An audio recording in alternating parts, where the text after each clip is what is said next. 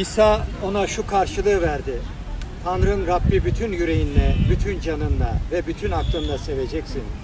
İşte ilk ve en önemli buyruk budur. İlkine benzeyen ikinci buyruk da şudur. Komşunu kendin gibi seveceksin.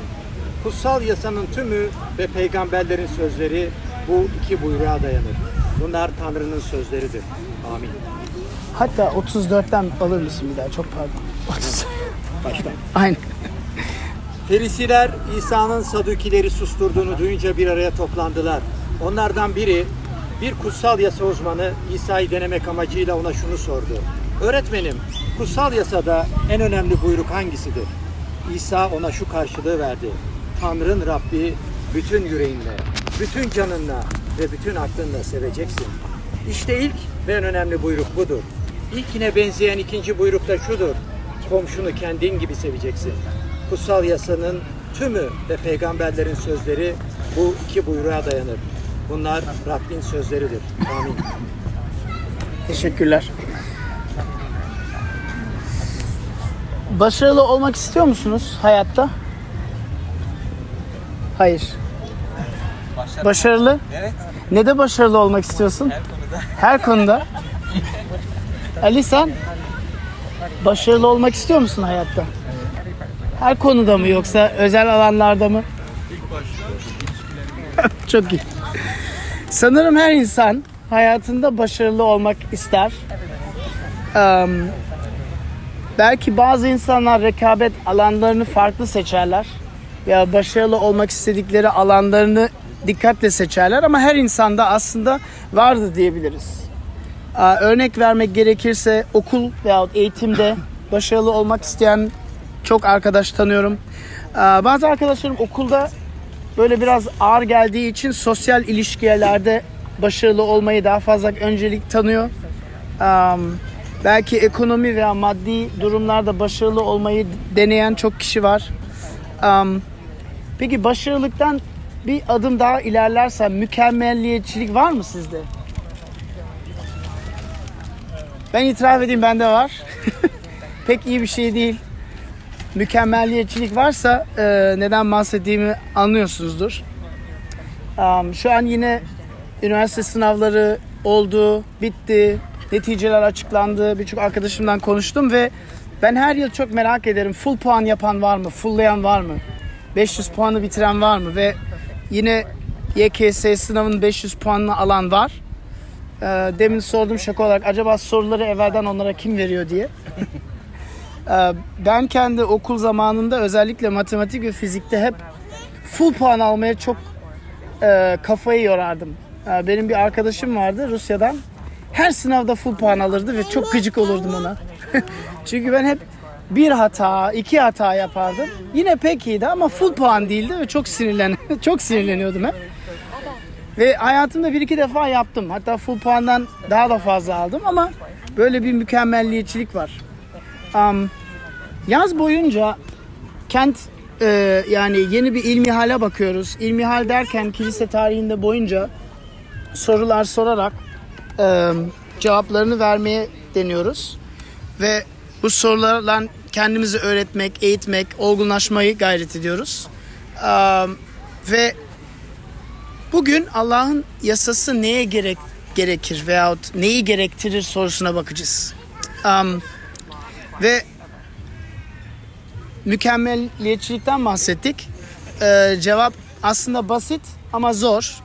Ee, Allah'ın yasası mükemmel bir itaat gerektirir.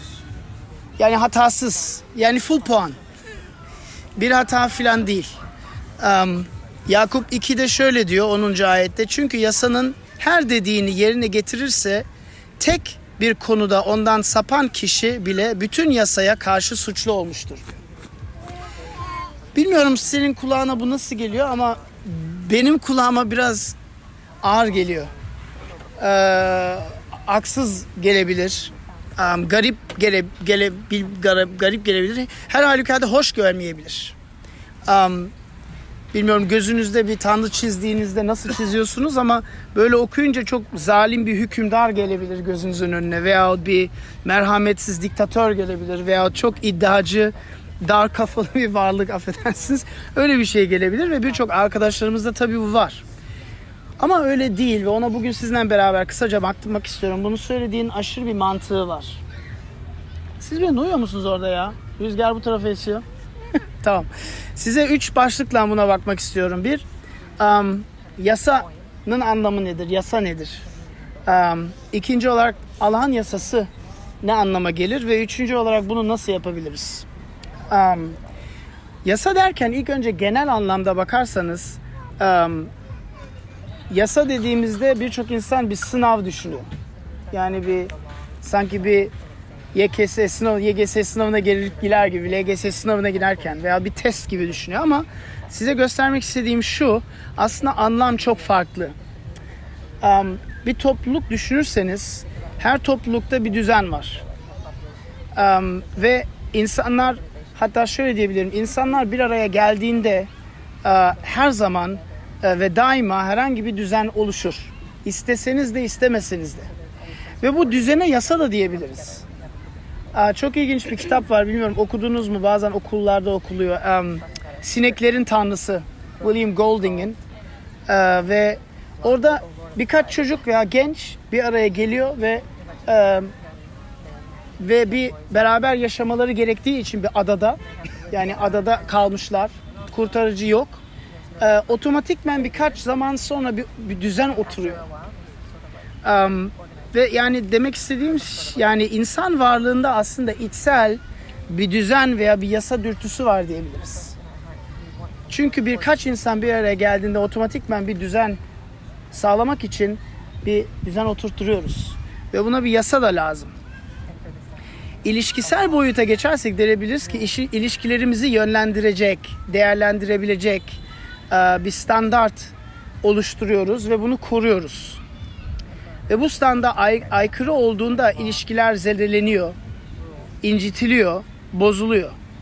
Yani insan birliğinde yasa derseniz aslında insan birliğini destekleyen, koruyan, ilişkilerini savunan bir düzenden bahsediyoruz ve yasaya gerek yani oluşturup sağlamak ve korumak için. Şimdi bir yasadan Allah'ın yasasına geldiğimizde bunu nasıl anlayabiliriz? Um, yani yatay ilişkiden e, dikey ilişkine gittiğimizde evet tabii ki Allah ve insan arasındaki ilişki içinde diyebiliriz ki bir yasa bir düzen veya bir çerçeve belirliyor. Ve bu yasayı bozunca ilişki bozuluyor, zedeleniyor ve incitilmiş oluyor. Bu mantık geçerli fakat hatta bir adım daha atmak istiyorum sizinden. Benimle düşünürseniz bir varoluşsal boyut var burada. Varoluşsal bir etki var. Bir, e, bu sözü muhtemelen duymuşsunuzdur. Diyor ki bir düşünce ekersin, bir eylem biçersin. Bir eylem ekle, ekersin, alışkanlık biçersin. Bir alışkanlık ekersin, karakter biçersin ve bir karakter eker, ekersin. Sonunda kaderini biçersin.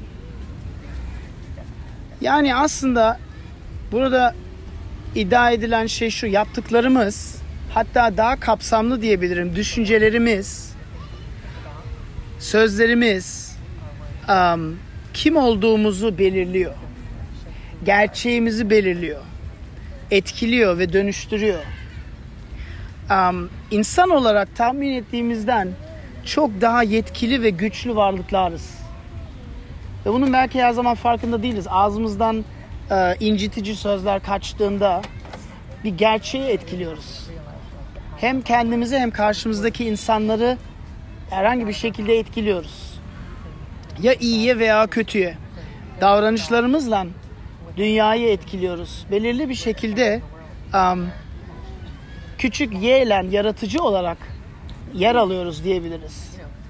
Ve düşünürseniz um, Süleyman şöyle demiştir. Ölüm ve yaşam dilin elindedir. Yani bizim sözlerimize bile o kadar büyük bir önem veriliyor. Düşüncelerimizden kaynaklanan sözlerimizle. Şimdi hatırlarsak bu neden öyle derseniz varoluşsal boyutta neden bu kadar bir etkimiz var derseniz hatırlayın Allah insanları yarattığında nasıl yarattı? Kendi suretinde yarattı değil mi? Peki Tanrı'nın varlığında hangi özellikler var? Tanrı yaratan bir Tanrı değil mi? Konuşarak yaratıyor değil mi? Sevgi dolu. Sevgi dolu ama sözleriyle yaratıyor. O zaman aynı mantıkla bizim sözlerimizle gerçeğimizi etkilememiz çok mantıklı bir şey değil mi? Tabii ki çok daha küçük bir seviyede ama gerçeğinizi etkileyen şeyler bunlar. Onun için psikologlar size ne diyor? Pozitif düşünün. Kendiniz hakkınızda küç, küçümseyici, alçaltıcı sözler söylemeyin. Bunlar bir şeyler bulmuşlar. Hepsi gargara değil. Ve sebebi yaratılış 1.31'de Tanrı insanı kendi suretinde yarattı. Ve biz konuştuğumuzda gerçeğimizi yaratıyoruz, etkiliyoruz, belirliyoruz. Allah'ın suretinde yaratılmış olarak demek ki onun amacına göre varlığını yansıtarak yaratanla ilişkide yaratılmış olduğumuzu vurguluyor. Ve bu ilişkiyi belirleyen düzen yasa dedik zaten ama um, bakın tek bir yasayı çiğnediğinizde bütün yasayı çiğnemiş oluyoruz mantığına gelince neden? Çünkü bir varlığın bir özelliğini aldığınızda o varlığı değiştirmiş oluyorsunuz. DNA'yı hepsi, hepiniz az çok biliyorsunuz. Okula gittiniz. İnsan DNA'sını ve hayvanın DNA'sını ayırt eden yüzde kaç biliyor musunuz? İnsan DNA'sını bir hayvanın DNA'sını ayırt eden yüzde bir. Yüzde 99'u aynı. Aynı mantıkla Tanrı'nın yasanın sadece birisini çiğnediğimizde o yaratılmış insan varlığımızdan eksik kalıyoruz. Ve o ilk yaratılmış insanlığın dışına çıkıyoruz. Ve bu varlığımızı değiştiriyor. Ve Tanrı'nın DNA'sı farklı. Tanrı bencil değil. İlk başta insan ve Tanrı armoni içinde yaşıyordu. Ölüm yoktu, acı yoktu, hastalık yoktu, yalan yoktu, bencillik yoktu. Ancak Adem ve Havva güvencelerini Tanrı'dan başka bir yere, Allah'ın sözünden uymayarak, yılanın sözüne uyarak o varlıklarını değiştiriyorlar. Ve o günden itibaren her insan düşüncelerinden, sözlerinden, eylemlerinden bilinçli veya bilinçsiz Allah'ın varoluşuna aykırı davrandığından dolayı o ilk insanlığın dışına çıkıyor. Ve aynı insan ve hayvanın DNA'sı %90 aynıysa belki bizim DNA'mız ve Adem'in DNA'sı %99 aynı ama işte bir fark var. Biz günah düşmüş varlığımız ve bu bizi değiştirdi. Tamam şimdi yasaya baktık. Allah'ın yasasına baktık ve nasıl yapabiliriz? Nasıl yaşayabiliriz? Çünkü yasa ne istiyor insandan? Yasaya uymamızı istiyor. Şimdiye kadar az çok anlamışsınızdır bunun imkanı pek yok. Um, mükemmel itaat, full puan almak e, Adem'den beri ulaşılmaz hale gelmiş bir durum. Tanrı yaratıcı ve sözünü dinlemek gerek mantığından girmedim bile. Çok daha farklı yerlerden girdim. Ama tabii ki o da doğru. Tanrı bizi yarattıysa onun sözüne uymamız lazım. Ama varoluşsal bir etkisi de var. Biz full kapasitemizden çok az kalıyoruz. Ve belki diyorsun sen bu hiç adil değil. Yani hep ben Tanrı'nın sözünü dinlemem lazım. Benim birçok arkadaşım. Niye ben hep onun sözünü dinlemem lazım? Neden ben onun kuklası olmam lazım? Neden hep ben bir kafa boymam lazım? Biraz da ters olsun. Değil mi? Evet. Var, evet. Biraz da oyunu alt üst edelim. O benim isteğime göre uysun. Biliyor musunuz Tan- Tanrı'nın ta- yaptığı tam bu. Allah'ın yaptığı tam bu. Bizi kurtarmak için tam oyunu alt üst ediyor. İbraniler 5'te ne diyor? Oğul olduğu halde çektiği acılarla söz dinlemeyi öğrendi. Ve burada İsa'dan bahsediyor. Yetkin kılınanca sözünü dinleyen herkes için sonsuz kurtuluş kaynağı oldu. Bakın İsa yasanın cevabı çünkü hiçbir insan bu yasayı yere getiremiyor Adem'den sonra. Ve Tanrı bunu bildiği için bizi sevdiğinden dolayı, insanlara değer verdiğinden dolayı, insanların çaresiz hale geldiğini anladığından dolayı bizim yerimize kendisi geliyor. beden alıyor, insan oluyor. Tüm yasaya mükemmel bir şekilde itaat ediyor. Hayat boyunca sadece iyilik yapıyor. Hiçbir kötü düşüncesi yok. Ağzından bir kötü laf bile çıkmıyor. Tek bir günah bile işlemiyor. Ve böylece kusursuz insanlığı yeniden temsil edip ele geçiriyor. İsa Mesih tek bir kötülük yapmadan kusursuz günahsız hayat sürerek yasayı tamamen yerine getiriyor ve buna rağmen çarmıhta bizim kötülüklerimiz için bizim günahlarımızın cezasını üstlenerek bizi kurtarıp eski halimize kavuşturuyor. Bakın Paulus şöyle diyor 2. Korintiler diyor ki günahı bilmeyen günahı bilmeyeni İsa Mesih'i bizim için günah yaptık ta ki biz kendinde Allah'ın salahı olalım diye, Allah'ın dürüst varlığı olalım diye. Ve ilk mektubunda şöyle diyor. Herkes nasıl Adem'de ölüyorsa çünkü insanlığın dışına çıktı. Aynı şekilde de İsa Mesih'te herkes yaşama kavuşacak. Yani Paulus iki tane Adem ayırt ediyor. Birisi ilk Adem'de olan insanlar, ilk Adem insanlığı temsil edenler, öteki ikinci Adem'i temsil edenler. Mesih'te olanlar. Bunu hiç tattınız mı? En son ne zaman tattınız? Peki pratik pratik derseniz olumsuz düşünceden bahsettik. Um, biraz bunun üzerinde durmak istiyorum çünkü son haf- son haf- son haftalarda çok düşündüm bunu. Bakın her insan kendi hakkında çok olumsuz düşünceler düşünüyor. Hatta belki kendi kendine konuştuğunuzda olumsuz sözler bile söylüyorsunuz. Ay geri zekalı yine ocağımı açık unuttum. Ay alışverişi unuttum. Kendi kendinize konuştuğunuzda böyle duyuyor musunuz? Bakın kendi varlığınızı bozuyorsunuz. Allah'ın suretini kırıyorsunuz. Allah'la olan ilişkinizi zedeliyorsunuz. Ve bunu nasıl sıfırlayabilirsiniz? İtiraf, tövbe ve destek isteyerek yapabilirsiniz bunu. Ve bakın bunu yapmak için esas insanlara gerektirir. Bunu neden söylüyorum? Çünkü birçok insan ve özellikle biz genç bir kiliseyiz. Esas insanlarla ilişki kurmaktansa sosyal medyada sahte insanlarla ilişki kuran çok kişi var. İnsanlarla yüz yüze gelip sohbet edeceğine kendini videolayıp yükleyen, postla e, vakit geçiren çok insan var. Ama bakın bu sizi yalnızlığa götürüyor ve bunun üzerine çok araştırma var. Tanrı'nın yakında yaşamak isteyen insanlara ihtiyacınız var. Tanrı'nın yasasını hatırlatırmak için karşındakinize insanlara ihtiyacınız var. Birbirimizi desteklemek için insanlara ihtiyacınız var. Bakın ekrana ekrana verdiğiniz zaman sizi bağımlılığa, ezilmiş özgüvene, kendinizi başkalarından kıyaslamaya o bak yine tatile gitmiş, oh bak neler yapmış, hangi lokantalarda yemiş, o onun hayatı çok güzel, benim hayatım berbat. İzolasyona hatta anksiyeteye, depresyona ve ruh, ruh, ruh hastalıklarına götürdüğü yüz, e, es- tes- tespit edilmiştir. Hatta kadınlarda çok daha yüksek. Genç kadınlarda %80, %90 ruh hastalıklarına götürüyor. Günde 5 saat, 6 saat sosyal medyada kafanızı yorduğunuzda. Bunun yerine esas insanlarla buluşun. Kardeşlerinizle, arkadaşlarınızla buluşun. Tanrı'nın ilişkiyi birbirinize hatırlatın. Çünkü bakın Tanrı bize bir İsa Mesih üzerine bir Instagram postu göndermedi. Çok basit olurdu.